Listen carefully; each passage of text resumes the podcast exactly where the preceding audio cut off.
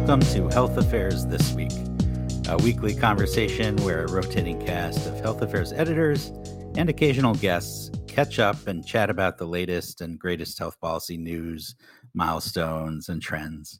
I am Rob Lott, and today I'm thrilled to welcome one of those special guests that I just mentioned. We're lucky to have with us here today Dr. Eric Schneider from the National Committee on Quality Assurance, also known as NCQA, where he's the Executive Vice President of their Quality Measurement and Research Group. Welcome, Dr. Schneider. Great to be with you, Rob. Thanks for having us. Absolutely. So, Dr. Schneider, you're actually relatively new at NCQA, having started earlier this year.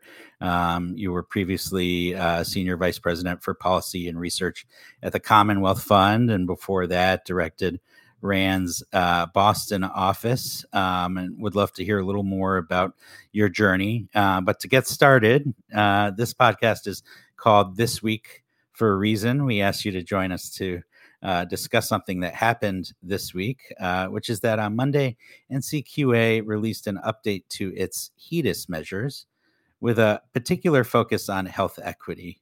And for our listeners, a reminder that HEDIS stands for Healthcare Effectiveness Data and Information Set. And it's the main way that health plans, that is insurers, are evaluated for the quality of care that their members receive. Dr. Schneider, am I describing that right? You described it beautifully. The purpose of HEDIS, which was initiated 30 years ago, was to provide quality measures to measure and compare health plans on the performance for their members. And NCQA has been at that journey, developing new quality measures. They're now widely used in the marketplace, and in fact, derivatives of them are used in other contexts as well. But the purpose is really to provide the information that purchasers, government agencies, Medicaid, and other CMS and other agencies can use to compare health plans on performance and to drive quality improvement in the healthcare system. Great. So let me probe a little further here, and maybe we'll call it an existential question for NCQA. And that's sort of, what was life like before HEDIS? In other words, what was the problem that HEDIS measures exist to solve? Yeah, I think several things probably, but I'll highlight a couple of them. One was that we really did not yet have quality measures in the marketplace in the 1990s. And reflecting on my own journey, I actually spent a year at NCQA in 1996 to 97 and worked on two projects. One was the development of new HEDIS measures. There were only 6 or 7 at the time. The other was on the use of digital data information as a platform for doing performance measurement in the future. But there's a publication on that front from the 1990s. The problem we were trying to solve was the non-standard approach. Really, a kind of a lack of understanding, for one thing, of what the whether we knew there was variation in quality, but we were not able at that time in the 90s to map it very specifically. And there was also a concern that health plans, because of the new economic incentives to constrain care, might stint on quality in their efforts to contain costs. And so the measures were both to ensure that there was that adequate floor of quality, but also to enable comparisons between plans. And then a third piece I would feature is about the standardization. So over the journey of the last 20 years, a lot of non-standard measures have been put into the marketplace. And it's been really important to try to come up with a trusted common lingua franca or quality. I think HEDIS has done a lot of good in that regard. It's a recognized set of measures, and it has been through a very extensive vetting process by multiple stakeholders, by technical experts, so that the measures that are included in the set are, we hope, the standard around which the industry can really coalesce, and that has been true. I'd love to go back and talk to your 1990s self about your vision for digital health in the future. But about HEDIS, the new HEDIS measures, maybe you can describe what's new about this year's measures and say a little bit about the process for how they were updated and maybe maybe point to some of the more noteworthy changes. Absolutely. So the biggest change, I think, in this year's HEDIS is around the commitment to equity, health equity in particular. The measure set is updated annually to keep abreast of changes in the field, to introduce new measures, to retire measures that are no longer serving a good purpose. And at NCQA, there's been a longstanding belief that equity, high-quality care has to be equitable, and that everyone deserves the best treatment regardless of race, gender, identity, sexual orientation, identity, socioeconomic and cultural characteristics. That goes back to the beginning. I also worked in the 1990s on measuring disparities in care. In fact, published one of the first papers that used HEDIS measures that CMS was collecting to look at racial and ethnic disparities and racial disparities in care. And so the new measures this year are sort of emphasize three changes. The first is that we added race and ethnicity stratification to 8 of the HEDIS measures. This is a first step on a journey. It's taking what existed and analyzing and reporting the stratifications. That gives us better transparency into health plan. Average performance may be fine, but there may be gaps, and we'll learn a lot more about that. A second activity or change is we're introducing a new measure for social needs screening and intervention.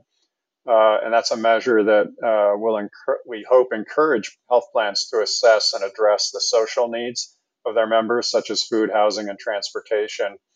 And the new measure, it essentially assesses members who are screened using pre-specified instruments at least once during the measurement period, which is typically a year.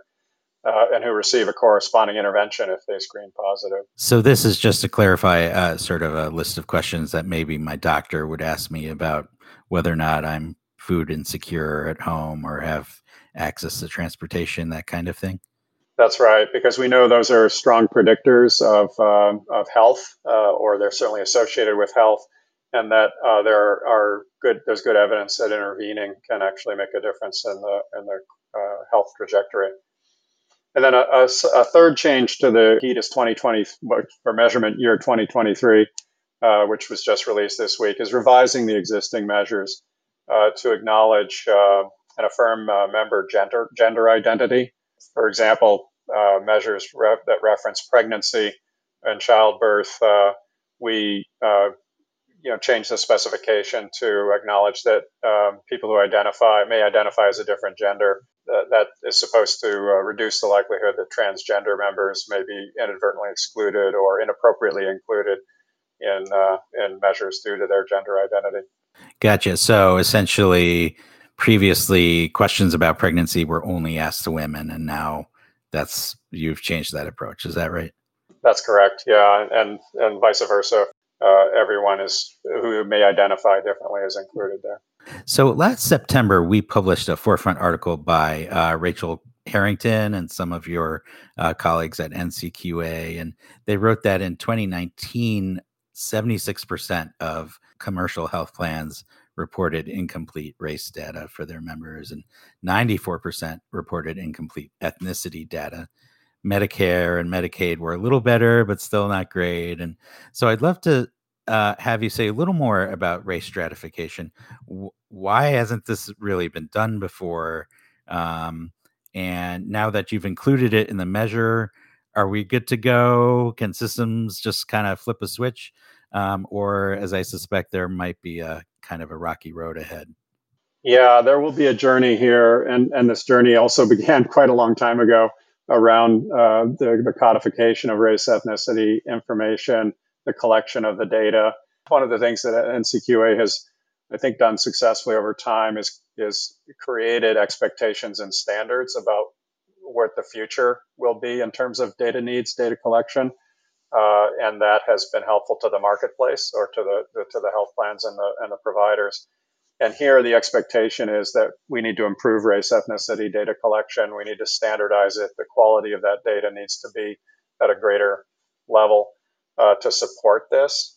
If we don't try to move it into the marketplace, these stratifications, we've actually tested these, and we know that they can be done with some degree of reliability. But if we stop short and say, well, the data don't exist, so we won't try to measure that, we probably would still be back in the 1990s with 6 or 7 measures. So this is an important feature of what we do. There is definitely room for improvement here. There are some health plans and other provider organizations that are really moving the ball in terms of the more systematic and also say community sensitive or sensitive to the person about why the data are being collected, how they would be used, what safeguards are in place. And actually those pilots and demonstrations are going well to a large extent. So we anticipate improvements here. So these ratings apply to health plans, but of course, health plans are not the ones providing direct care. They're the ones paying for the care delivered by other providers. Can you say a little more about the mechanism or sort of the theory behind which we hope that this rating process, the race stratification, and really your sort of efforts more broadly in theory should translate to better care for patients in the, exam room? Yeah, I think our model aligns, again, it's really going back to the basics that the payers, the people who are paying for the care, should get what they're paying for, and that creating transparency around what they're purchasing or paying for is a fundamental mechanism that's important. The challenge is that the ecosystem has become more and more complex as there's more delegated risk, delegated accountability, so that and we're looking to adapt our own approach to move beyond, not change it, but move beyond health plans to thinking about what are the entities that are truly accountable for the health care and health outcomes that we want to see as a nation. That complexity of our system is not something that measurement can solve, but measurement has to be sensitive to it and responsive to it. And we have to give the tools that people need to do measurement successfully to the systems, depending on where they're situated, whether they're health plans, payers, accountable care organizations, provider groups. That's a complicated task. In some ways, it's the easier task to just say, oh, they're all health plans. Health plans are accountable for populations, and we'll measure the quality through them. But I think we could do more to assist the other parts of the ecosystem to advance the improvement agenda. Well, that's probably a good spot to wrap up. I wish we had more time, but I will encourage our listeners to visit the detailed description of the changes from NCQA on your website, as well as some relevant pieces from the pages of Health Affairs over the years, all of which we'll throw in the show notes. But Dr. Schneider, thank you so much for taking the time to chat with us today. I'm sure it's a busy week, and we really appreciate you making the space to join us on Health Affairs this week. We're really grateful for the time and the opportunity. Thank you so much, Rob. It's really been a pleasure. And to our listeners, thanks for tuning in. As always, if you enjoyed this episode, please recommend it or share with a friend. And of course, check back next week for another episode of This Week, available on your favorite podcast platform. Until then, take care, and thanks, everyone.